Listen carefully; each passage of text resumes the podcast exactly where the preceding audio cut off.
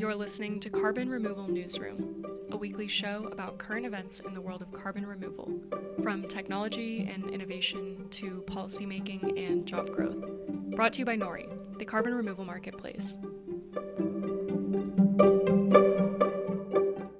Hello, everybody, and welcome to the May twenty-seventh uh, Carbon Removal Newsroom. Today, we have a special episode. We are here with two guests from Carbon one eighty, and they're going to be discussing their new report, Zero the Negative, the Congressional Blueprint for Scaling Carbon Removal. But before we get started, as usual, I'm going to introduce my fellow panelists. We have Holly Jean Buck, Assistant Professor of Environment and Sustainability at the University of Buffalo in New York. Hi, Holly, how are you? I'm great, how are you? I'm hanging in there. I'm ready for the three-day weekend that's coming up and hoping the weather will get a little better here in Seattle. And we also have Chris Barnard back after a brief hiatus last week, uh, Policy Director at the American Conservation Coalition. How are you doing, Chris? I'm doing great, good to be back. Yeah, nice to have you back. Um, And joining us today from Carbon one eighty is Ugbaad Kosar, Deputy Director of Policy and For- Forestry and Environmental Justice. Hi, how are you today? I'm doing very well. Thank you so much for inviting us. Yeah, we're so happy to have you. And we also have Lucia Simonelli, Senior Policy Fellow and focused on direct air capture and, and a podcast rookie. So we're so happy that you're joining us today. So excited to be here. Thanks so much for having me. Yeah. Uh, like I was telling you guys before we got started, we've had some requests to get a little more in depth and learn more about this report from our listeners. So we're super glad you could join us. I guess the first question is sort of big picture. What made you guys want to re- write this report? I'm assuming it started probably before the presidential transition, but maybe I'm wrong about that. So What were the, what was the impetus to start this report and publish it? Yeah, no, happy to. Um, you're definitely right. It happened well before we knew what was going to come out of the election and what Congress was going to look like. Um, it actually started last fall. It was an idea from our executive as an executive director now, but then policy director Aaron Burns. Um, and part of it was we just we took stock of how many ideas were just being thrown around in conversations that we were having, um, whether it was with partner organizations or just internally with um, with with ourselves, um, different memos that were being sent to the Hill that we were creating, uh, the Senior Policy Fellowship that was entirely created to bring new voices to the carbon removal space um, and to pitch new policy ideas and approaches. And the other part was recognizing that there are a lot of really big pictures about carbon removal uh, and seems to be pretty clear about what are the, the big R and D needs, but it became less and less clear of actions to take in the near term and what does it look like from next year or one to three years time. And our, our team has been really expanding in agriculture and in B E C S and forestry and different technological approaches. And so if we want to reach those longer term targets, we were starting to think about what are the immediate steps that we can take. And the last thing is we've been growing a lot with our justice and equity work. So not just scaling up carbon removal, but we're having a lot of really big internal questions about how and where and with whom. So all of that came together to uh, brainstorm a number of different ideas. And what came out of it was a report. And I will say there was a lot that didn't make it solely because of hard prioritization questions and also the length of it, uh, but it was honestly a really great process. Yeah, that was uh, going to actually be a follow-up question for me. Is I was I was curious how you chose to prioritize what you put in the report. I'm, you know, for example, I there wasn't a ton on Ocean C D R. Maybe understandably, because it's not a one to three year term, but is that how you guys were thinking about prioritization? Yeah, I mean, I'm curious to hear what Lucia thinks as well, but I, I think it was, it was a really collaborative process and we tried to pull as many people into that prioritization question that we could. And so we were thinking of what are the big opportunities that we're seeing right now? Um, what are the levers that are being talked about? And what do we think are going to have those really short-term impacts? So those were sort of the conversations that we had, different iterations. Um, and ultimately, we wanted to have a mix of land, of tech. We don't do a ton on oceans um, at Carbon one eighty to begin with. And so other than the round recommendation that we had about uh, that we can get into later on, um, we felt that really focusing on the agriculture conversation that's growing, the D A C conversation that's growing, and the immediate geologic storage needs that we're seeing, um, that's sort of how the conversation started and grew, grew up from there. But would love to hear what Lucia thinks on the, the tech side especially. Sure. Yeah, thank you. Um, I do think it is a reflection that there's that Carbon one eighty is not yet so expanded into Ocean C D R as much. Um, I can speak mostly for the tech-based approaches section. I think the one of the visions for this section was that, you know, we hear a lot about the needs of innovation, and innovation is used in this very abstract way. And recognizing that it's a process, it has stages. Um, I like to think of it in its, you know, as, as cyclic and iterate, iterative. Um, so when we say research, development, demonstration, deployment, R and D, D and D, we are talking about innovation. And so we have to really focus on each stage of that well. And we've seen great momentum behind the research and development R and D, and that's still in these R E Cs and, and has to be sustained in the long term. But I think what we tried to do is complement that as well with the D and D and the demonstration and deployment that will be necessary, um, and that it's essential to tackle that in an anticipatory way. And so what Congress does in the next one to three years to that end will really determine what the deployment landscape looks like. So especially if we're trying to ground these in principles of, of environmental and social and labor justice, Um, we have to start asking those questions now about what policies are needed, not just to reach the scale of the market that we're talking about, but the type of market that we want.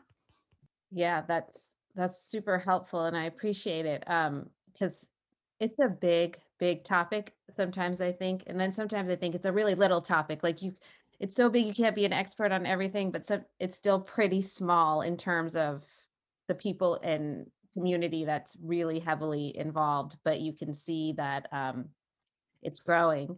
Holly, I was kind of wanting to throw this out to, over to you for a second and give you the opportunity to ask any questions you might have. I thought you might you might be particularly interested in the environmental social justice piece of it. Well, I, I do have a few smaller questions, but I wanted to ask one big picture question, which is a lot of the recommendations seemed familiar from the various bits of legislation that have been introduced and reintroduced um, in the past couple of years, and as well as stuff that's been discussed in like the infrastructure plan and so on. And I was wondering if you could walk us through the recommendations that you see as really unique to this report. I think there were a few that I thought were really unique and that I hadn't seen before, or at least hadn't seen in the way that it was pitched. One recommendation was introduced by uh, Vanessa on our team, and it was talking about a federal land link program for uh, socially disadvantaged farmers and ranchers. And what she was trying to get at is this idea of folks that are potentially no longer going to be using their lands, um, how to connect those people with land seekers. And sometimes it can be a bit of a small club in terms of who inherits land and how it's done and the legalities of how you're actually able to claim that land. And what Vanessa was trying to do was figure out, one, can we pilot or just try out a program to see how to facilitate those conversations? Number two, can we also provide, you know, technical and financial assistance to those land seekers so that they can actually get into the, the um, farming or the ranching community? Um, and then three, I think the bigger picture piece that Vanessa was trying to get at is there is no federal program that's like this, but the con in, in that way, but the concept of it seemed really straightforward. So why hasn't there been a program that's been pitched that way, and can it work in that way? So I found that the federal land link one was was a piece that really stood out to me, that was very different, um, and really appreciated Vanessa's uh, input on that. So quick follow up before um, maybe if Lucia wants to talk about anything in the D A C side of the world. I, I loved the land link idea. I, I, because I liked the idea of letting people who wanted to be in this space enter into this space of agriculture. Wasn't as clear to me how it was linked to carbon sequestration. So was the idea sort of that you could participate in the program if you were willing to implement certain practices? How does that link happen? I think it was open-ended for that reason. Um, and a lot of what you're going to see from the roadmap is high-level recommendations, because we wanted to keep it high level so that we could build out what it could look like or what it should look like. And so even though it's not explicitly saying carbon storage practices, I think that would very much be a central part of it, which is the farmers and ranchers that would want to get into this would be ones that are also interested in implementing some of these practices, like no-till or conservation tillage and that sort of thing. Um, so I think open-ended for sure, and you're right that it wasn't explicitly included, but I think part of it is outside of just carbon removal and carbon storage, we're trying to just build that network, but also with the technical assistance, making sure that if they are interested in implementing those practices, that it's available to them.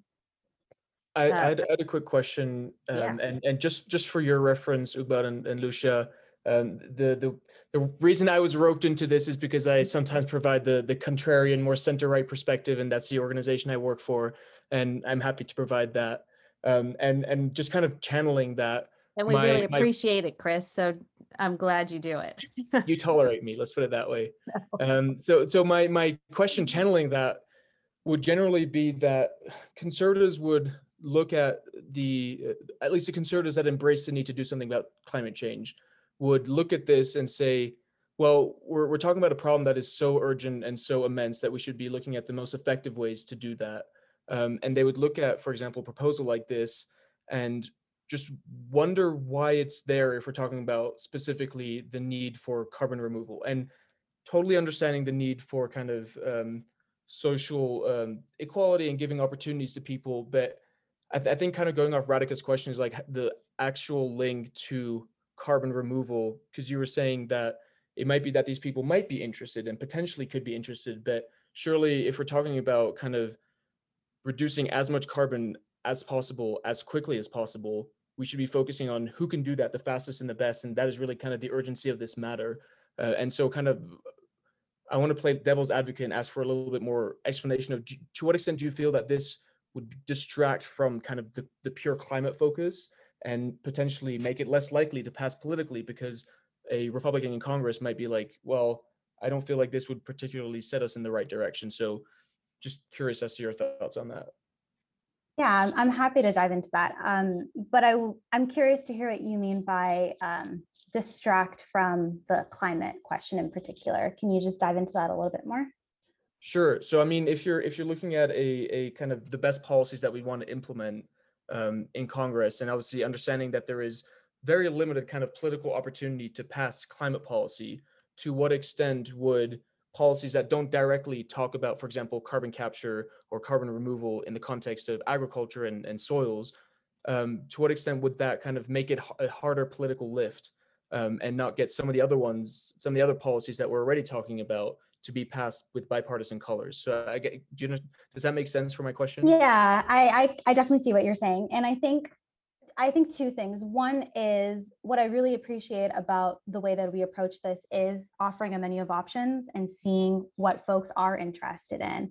And I think we're not necessarily saying that one recommendation is significantly more um, important than the other. The whole, the whole purpose of this is we're trying to see what are folks interested on the Hill, um, what are the recommendations that are touching to our own internal values as we're thinking about scaling up carbon removal, and how do we balance the two. So that's the first piece of it. The second is, as I was mentioning earlier, a lot of these are really high level for a reason, and it's part of why we wanted to, the, the reason why we wanted to take that approach is to co-create what it would look like moving forward if there's interest in it. So really making sure that if the federal land link program is of interest to folks who are interested in carbon removal, how can we tailor it and create a pilot program that then targets those carbon storage practices in particular? So I think there is opportunity absolutely to center a little bit more into carbon removal, but it's more so just seeing, does, does the program raise interest, the pilot program? Is there going to be momentum behind it? If so, then can we move forward and really, you know, figuring out the details for it. But I, I don't want to take away from the fact that there are other pieces of the, the roadmap that we're pushing for soil carbon storage, but also we're not trying to just focus on carbon removal. And I think that's a really big point of the way that we approach this. We're really trying to figure out how can we address climate, how can we remove carbon while also creating co-benefits and opportunities for folks. Yeah, I, I totally appreciate you you saying that, and especially the the kind of idea of this is a, a menu of things that people can kind of choose depending on the interest. Um, I think the, the the issue from the conservative t uh, side sometimes is is that tend to be sweeping packages, and it's either all or nothing. Um, and and I like this idea of you can choose and maybe potentially trade. If this is something that people on the Democratic side really want, then they can trade it for something that Republicans could really want. And I feel that that would probably work better with the kind of political reality we live in, rather than just like, we have to do every single one of these recommendations or none of them will are, are gonna pass. So I, I appreciate you saying that. I just want to add with the land leg before we leave that, I, I actually see that as something that could really have bipartisan support, because the problem that it's seeking to answer is this problem of succession, which I was interviewing farmers in Iowa. It's a really challenging thing. A lot of these farms, maybe they're century farms, they've been in the family, the people are getting older, they want to pass it down to somebody who will take care of it. So do they put it in a trust? What'll happen? It's kind of a, a big dilemma. Um, and if something like a, a land leg program could be formed, I think it would really serve all sorts of people. So Lucia, I wanted to give you an, an opportunity to maybe talk to us about what you thought was the most uh, unique proposal that you had uh, in the industrial or D A C side of the world. Yeah, I'm wondering if I could give two answers um, to Holly's question. One, because I think um, I would like to highlight a R E C that does something quite new, proposes a new program, as well as one that I think redefines an existing political lever. Um, so maybe novel in different ways. Um, so thank you. I see you're nodding, so I will, I'll give two answers. um, so the first is um, a recommendation written by Courtney, Hol Courtney Holness um, about a cross-agency research initiative on how to cite direct air capture D A C facilities. Um, so we know that, you know, to reach the gigaton scale we're talking about, many of these facilities are going to be sizable, and we need to determine where they're going to be located. And there's been great work done um, in the research space, in the carbon dioxide removal primer, that co-locates geologic storage with energy sources. What we're not seeing, and what we think is important, not just as, as a value, but also in terms of getting projects to the finish line, is overlaying social considerations. And so um, what this recommendation calls for is, is a task force that is a cross-agency task force that really leverages the, the power that the federal government has through the resources of these agencies and, and the federal lands, um, and perform some siting assessments. Uh, that includes a lot of this local nuance that will go into the decisions that, that developers will have to make. Um, and it will take into consideration, you know, here might be a geologic storage site, here's an energy source, here's a community that's amenable to having a D A C plant, or here's a community that perceives this as a risk. So how do we think about enhancing co-benefits? Um, and so in addition to this, um, the recommendation suggests having this report and a, be public facing um, in a database that compiles this information, can serve as a guidepost for developers moving forward, even siting plants outside of federal lands, um, has a public input interface. Um, it tracks D A C projects and also even has an F A Q page, you know, like, what are the questions about this technology? What are the common concerns? So I think that ultimately, when you take that step back and start thinking, how do we do this in a comprehensive way? It actually means we can do it faster and better in the longer term. So that's that's the first R E C. So I, I just wanted to uh, comment on a couple things. They aren't really questions, but what I love about this idea is I've always, I'm always concerned when we talk about new jobs, new jobs, new jobs, and that, that we forget that communities are actually invested in their old jobs. And so I kind of like the idea that you're trying to build the investment in the actual thing before you build the thing. And, and so I used to live in Kentucky, and you know, coal meant more than just being coal. It was more than an economic resource. It was an identity. And so this idea of trying to build identity around environmentally important assets, I think that's great. The other thing that I was, uh, I think you answered, but I just wanted to be clear on is this would only apply to federal lands. You're kind of thinking it would be a model that states could use, but really the recommendation would be around federal properties and lands, correct? Yes, the assessment would happen on federal lands, um, and just it would serve kind of as a guideline. Um, I think the, the problem is we have very few projects to point to as of yet. Um, so building this as kind of a model that not just states, but even private developers on potentially private lands can use. Thank you. And then your second, your second one. Thank you. I'll, I'll, I'll be brief. Um, the second one is, is a rec written with Chris Neidl. Um, and it has to do with prizes. Um, so it comes with a bit of a prelude. Prizes run deep in human history. Um, I have a background in mathematics, and so we have our own folklore about prizes that, you know, kings would offer gold or prestige in exchange for solving some engineering problem or some thought piece.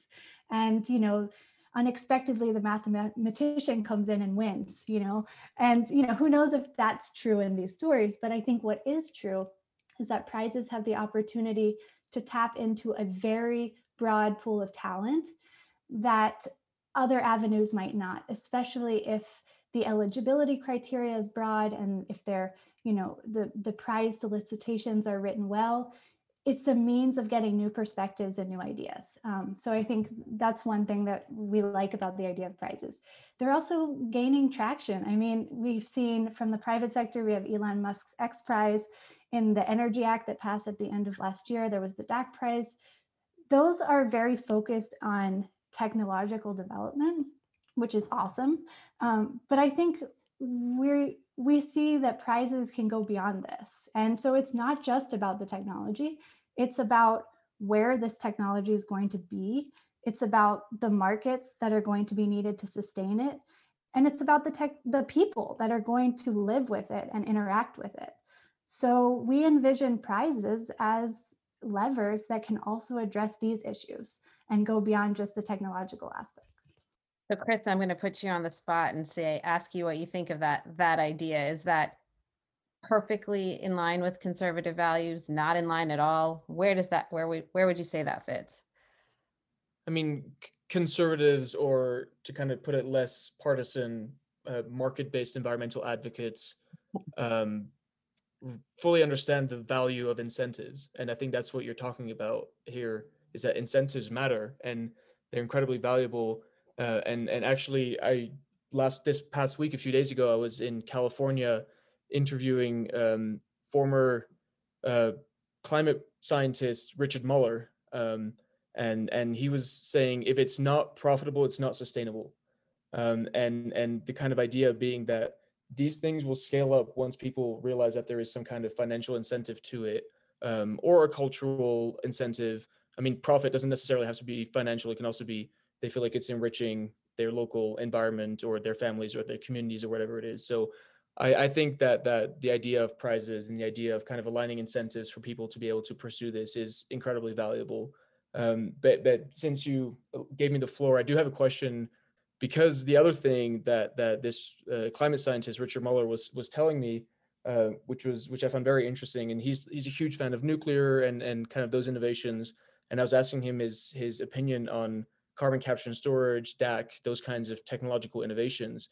And he said that kind of with this mantra of if it's not profitable, it's not sustainable, he, he says that there will, it will never be cost effective enough to kind of do D A C projects or carbon capture projects. And honestly, I, I'm not an expert and I don't know. I, I don't know if I agree or disagree.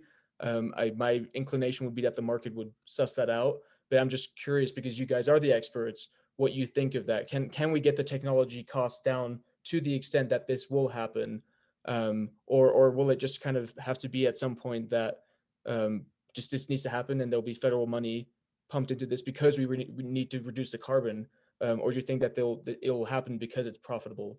I'm just kind of curious your thoughts as to that, and then I have a quick follow up to that as well. I think it's going to need a combination of both. Um, I think this question also is hard to answer in isolation, in that it also depends on how we decide going forward how to put a price on externalities that we have been ignoring um, or under or not valuing in the way that that I think we should. So um, I do think we we have a way of of of creating profit from this. Um, I think that that Carbon one eighty really thinks about how to value carbon in a variety of ways. So how do we make this a useful product? Um, you know, there are studies that point to trillion dollar market opportunities for, for carbon utilization. Um, so I think, you know, there is optimism, um, but you're right. A lot of this right now is very expensive, and it's going to take a lot of initial investment, and a lot of that initial investment will be through incentives that are subsidized by the government. I guess my, my follow-up to that um, would be, and thank you for, for your answer. I, I would probably agree. And I, I can imagine that the technology costs will fall in the same way that they did for wind and solar and battery and electric cars and all that. Um, but so my, my follow-up question would be kind of bearing in mind the fact that the U N says, and kind of all the major international agencies involved in this say, that we cannot reach our climate targets without removing carbon from the atmosphere. So we have to become not only net zero, but also net negative. Um, I'm just curious if you know or have done yourself any calculations of to what extent could this be done without the technological carbon capture um, methods, and could it be done with just nature, for example, planting more trees, having better agricultural practices, restoring wetlands, things like that? Do you, I mean, obviously, if we were to go to net zero uh, in terms of not polluting any more fossil fuels and not having any more emissions, then the nature we have would still reduce emissions. So, so we would become net negative, but would we be net negative enough is my question. And you might not know, have a specific answer for that. I'm just curious about that in general. I will try to start answering, and then I will pass it off to Ugbaad here, maybe for some help. Um, but I think that what we're seeing is that it's hard to make a global assessment of this. And I think it's really important to talk about this regionally and lo locally as much as possible. Not every carbon solution is appropriate for every place, and each comes with its, its benefits and its disadvantages. Relying completely on terrestrial solutions is a huge burden, and also will displace a lot of other um, a lot of other functions that we use the land for, and, and can have adverse effects as well. So I think we see it as not one thing over the other, but a combination of everything. And we're going to really need that combination. Yeah, I agree. I, I also think it really depends on, one, how much, how we define how much carbon we need to remove. What is that actual amount? Um, how much emissions reductions are we doing? How much are we relying on maximizing that first? And what are we defining as what needs to be removed from the atmosphere? So I think that's the first piece of it, to determine whether or not we're going to need all these different approaches. But the second thing is, and as someone who works on uh, forestry and trees, I mean, I love them. I think they're great, and they've got a lot of great benefits, but they also are really limited, and they run on a different carbon cycle. They run on a shorter carbon cycle, and it moves differently in these natural systems, the fluxes. And I think we need to talk about things like permanence, which is, or the durability, which is like, how long is that carbon going to be stored um, in these systems? How safe is it under changing climate? What is going to happen to forests moving forward? Can we even scale up reforestation or afforestation or these nature-based or natural solutions in a way that's going to also be sustainable and long-term? And I think the reason why we don't have all of these answers is because it really depends on what we do today and what we do in the next five years and the next ten years. But also, I think we really should not rely solely on land-based solutions because of the uncertainty of how that carbon is going to be moving in that, that system. And also, the, the last thing is, there's something called like saturation, like the point of which how much carbon is actually going to stay in these systems. And it's going to reach a point where it can no longer absorb carbon. And so what do we do then in that in that situation? Um, and what if we don't, aren't meeting those climate goals that we've set out for us by solely relying on land-based? So I, I think it's really important to make sure that we're talking about tech just because of all of the complexities of how carbon moves in these land-based systems, but also because land use is going to be important. How we're using the land today, land use competition is going to go up, um, and the permanence of it. I did want to ask a question myself, and I, I mentioned it before we started the show. Really curious why um, you chose to put incentives in and tax credits and highlight those in the industrial D A C space and not as much in the nature-based space, because I think we would all agree there are needs to help farmers scale and grow these types of practices. So wondering your insights into that. Yeah, the short answer is we're trying to figure out how we want to discuss that, to be honest, and what it's actually going to look like. It's it's a really, really tricky conversation. And um, there are conversations about tax credits for things like uh, planting trees, federal tax credits, and what that could potentially look like. Um, is it going to be practice-based? Is it going to be performance-based? How is it going to be measured? Um, those sort of questions are floating around. And so we are internally thinking about it and what it's going to look like. But I guess my short answer is we're still trying to figure that out um, and how to navigate that. But I one hundred percent agree with you in that incentives is incredibly important.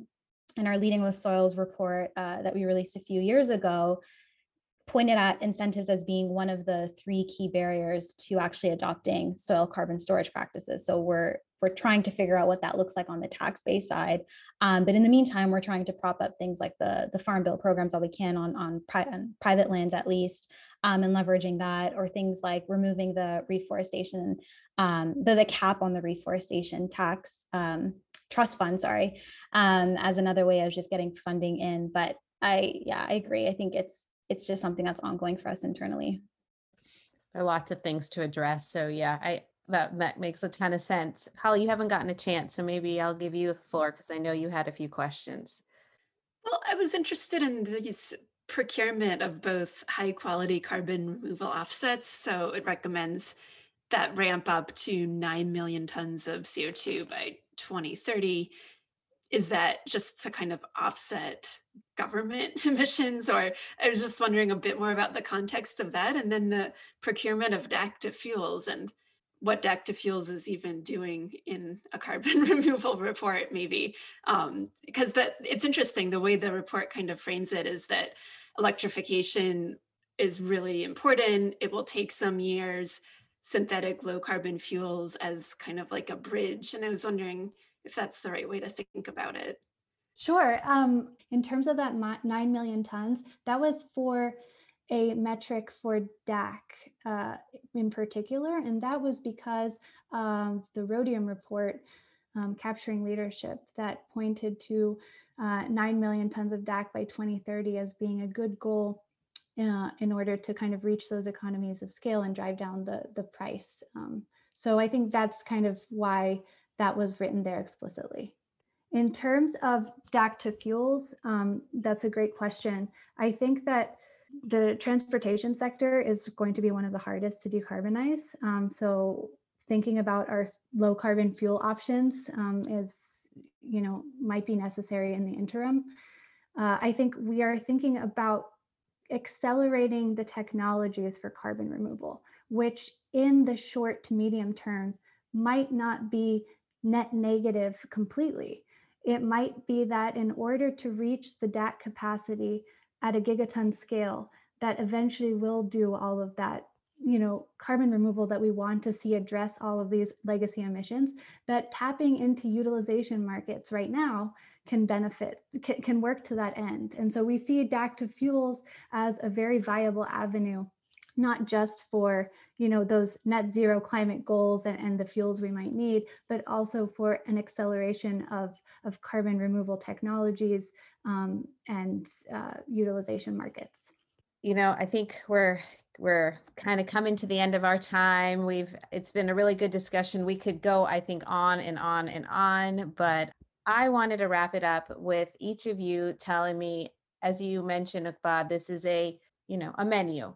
But if you were to choose, if this was your like appetizer, main course, and dessert. What are the top three? What would be your three? And Lucia, what would be your three that you would choose if you were given that terrible question, which I just did? Can one of you go first to collect my thoughts? That's a that's tough. I could go first, but I, I mean, I didn't write the report, but I'm all about the right now, the nature-based solution. So I loved the farm uh, link idea. That would be one of the ones I would like to do. I actually also liked what Lucia highlighted, which was the D A C pre-siting or the pre, you know, pre-work. So I would take all the nature-based ones, but you know, if I had to choose three, I'd also actually choose a third D A C, which is, I like the idea of making permitting more expedited just because it is such an unnecessary barrier in so many ways. And it, it to Chris's point, efficiency is important right now. Being quick is important, being nimble is important. And if we can demonstrate that in a new technology, where if you can't demonstrate it in new technology, where else can you demonstrate it, right? So did I give you enough time to collect your thoughts? Thank you so much. That was great. And you absolutely did. Um, I think one, I also really liked um, the D A C siting recommendation. Um, I also really liked the task force for pipeline development and actually taking the time to talk about it, because I find that at least conversations I'm in, pipelines don't come up as often as it probably should, but it's going to be incredibly important um, in the near term to start talking about it and figuring out what that's actually going to look like, especially at the scale that we may need it. Um, so really appreciated Tim's recommendation on that front.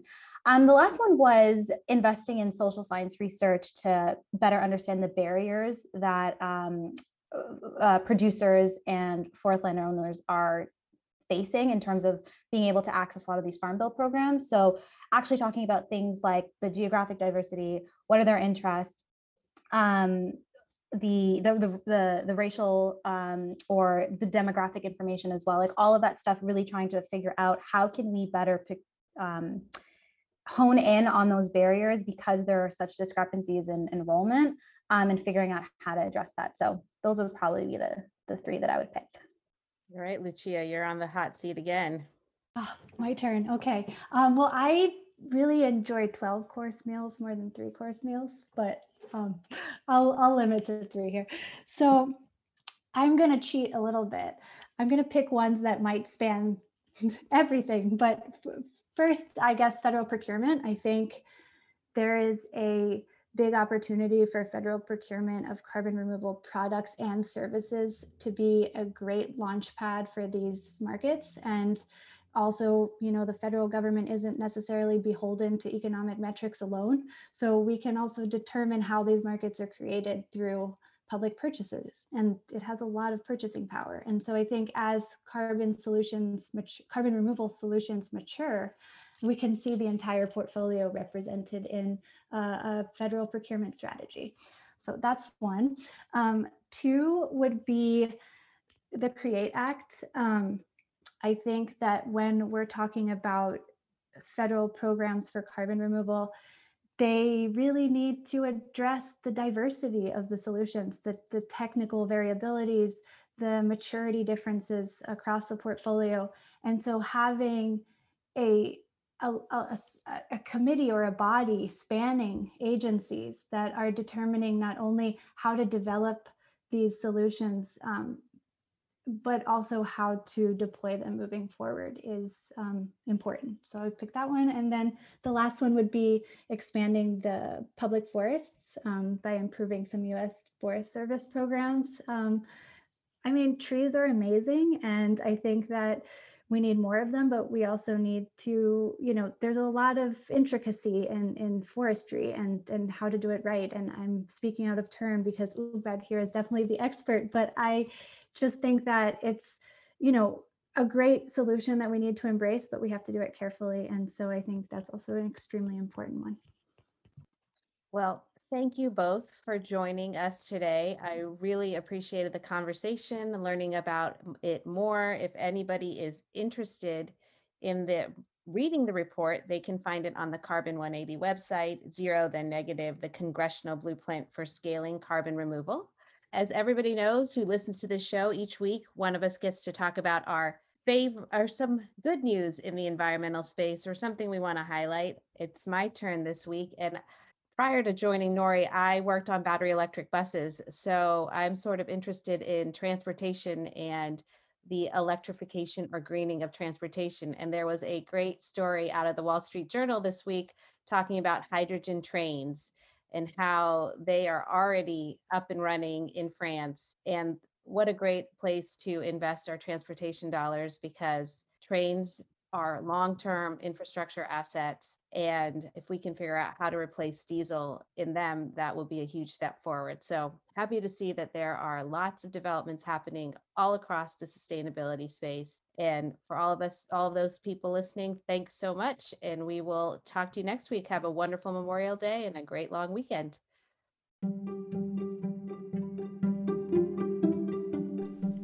Thanks so much for listening to Carbon Removal Newsroom. If you like the show, the best way you can help us is by giving us a great rating and review in Apple Podcasts, following the show on Spotify, and by sharing the show on social media. Tell your friends and help us spread the word about what's happening in the world of carbon removal.